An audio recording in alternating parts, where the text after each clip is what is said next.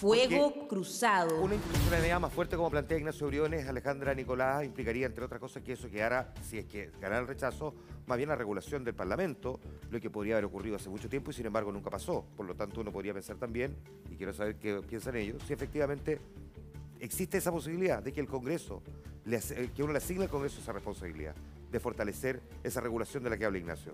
Bueno, en primer lugar, y esto lo hemos debatido con Ignacio, yo creo que el sistema político que, que se propone en el texto no es el mejor, pero no, es tan malo como el que tenemos. Y por eso es que los políticos viven peleando unos con otros, no se solucionan las pensiones, no se soluciona la salud, etc. Ya. Ahora, So- Solo, frente ¿sí a la- o no? ¿Es tan, es tan malo Bueno. o es peor? ¿Sí o no? fíjate que hacía 20 Peor. no. Claramente peor, Juan Manuel. Ni- Nicolás, Claramente. peleando conmigo no vaya a ganar más tiempo para responder, te lo digo al tiro. De repente, Ya. de repente, de repente En una vez te sale. dice. Ya, Claramente peor. Ya, eh, ya, pero sigan la idea, si era solamente para saber si estaban de acuerdo con lo Bueno, que decía. a ver, simple. ¿Por qué no se han hecho más pro- eh, políticas para desconcentrar? ¿Por qué no ha mejorado más la desigualdad? Porque en los países desarrollados, de cada 100 que se producen, 10 que van al bolsillo de los ricos por la vía de los dividendos de las empresas, van al presupuesto público para llevar a salud y educación. Aquí, uno de cada 100. No hay plata para financiar una redistribución del ingreso porque la derecha bloquea la, la- la Yo- propuesta de alza tributaria. Yo quiero rebatir ese punto porque es segunda vez que Nicolás lo menciona y él es un- una persona seria y un ministro de Hacienda y quiero entender que estoy entendiendo mal. Porque es cierto, el sistema tributario tiene que recaudar más, sin duda, yo no tengo ningún problema. Y tiene que ser progresivo, aquellos que tenemos más tenemos que pagar más.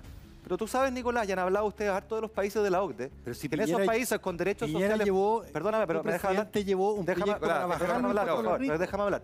En los países que queremos emular, les tengo una, no sé si una buena o una mala noticia.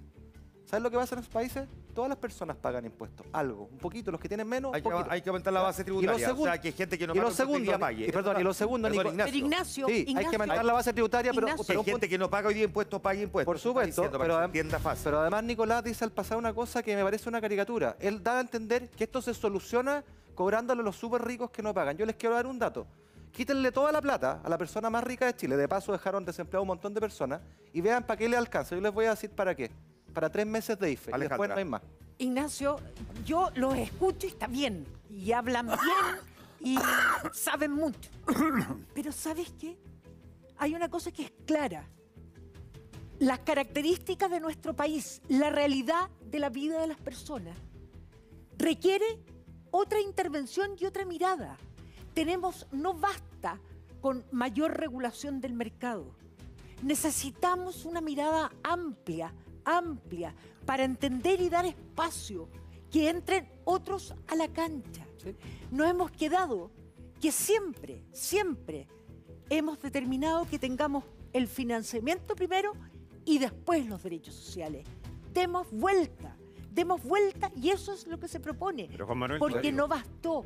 Ignacio, de llevamos acuerdo con eso. 42 Ya, años. Rodrigo Juan Manuel, intervenido en este fuego 42 cruzado. años. Mu- muchas gracias por la referencia que sabemos mucho. Yo a veces lo escucho y creo que no, no están leyendo el texto que realmente está escrito.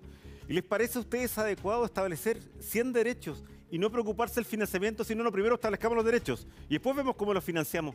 Eso es absolutamente inadecuado y eso es un problema grave de esta constitución, agravado por un sistema político mucho peor. Un sistema político en la mayor parte de las decisiones más importantes de gasto, de establecer impuestos, de por supuesto también de endeudarse, van a estar tomadas por una Cámara de Diputados que va a tener hoy día iniciativa de gasto. Esto es una de las peores noticias para el futuro económico de Chile. Incluso lo acaba de reconocer Nicolás. Lo que pasa, yo creo, eso, es- eso si se aprueba la Constitución, es inmodificable. Tú Rodrigo, no vas a poder ir al Congreso Rodrigo, a decirle a los diputados, déjame terminar, por favor, no vas a lograr, yo fui diputado 12 años, convencer a los diputados que lo que han querido toda su vida, que es tener la facultad de gasto, eso es lo que han querido. Buscar eso, ahora digan, saben que no, eh, lo tuvieron, Alejandra. lo ganaron, pero No, rechácenlo. ahora. una pequeña precisión a propósito de esto del sistema político. Nicolás después va a dar el paso, lo voy a hacer breve. Pudimos haber cambiado el 2017 el sistema de pensiones. El sistema.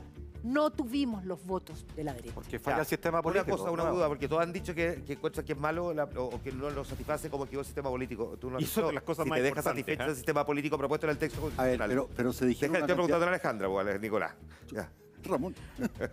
¿Te deja Eh, satisfecha cómo quedó el sistema político? ¿Sí o no? Yo soy claramente partidaria del bicameralismo. Ya, listo, gracias. Oye, una pregunta. Eh, ¿Ustedes están de acuerdo con eh, remuneración justa, equitativa y suficiente de la manera en que quedó puesto en el texto? Y si no, ¿por qué? Yo creo que genera una expectativa que, de nuevo, eh, insulta la inteligencia de las personas. ¿Por qué? Porque los sueldos los pagan los emprendedores. Los emprendedores. Acabo de mostrar como una empresa pyme paga el sueldo mínimo y una grande paga más. ¿Cómo complementamos esto con transferencia directa? Que de hecho es la manera de bajar la desigualdad, Pero Nicolás. yo vi que y tú lo sabes. Ya. Tres Sí. de cada cuatro puntos Nicolás, de dar- de desigualdad son transferencias directas al Estado. Nicolás, Isaguirre, déjame hacerte contrapunto entonces. Eh, cuando uno dice justo, equitativa y suficiente, ¿hay formas de realmente de garantizar que sea tal cual? Como, como le contesté a Carolina, ¿cómo lo hacen los países desarrollados? Primero transferencias y conforme pasa el tiempo y nosotros vamos redistribuyendo capital humano y permitiendo buena educación y buena salud, esas personas van a ser autovalentes. Perfecto. Así, así lo han hecho, en esto no hay misterio.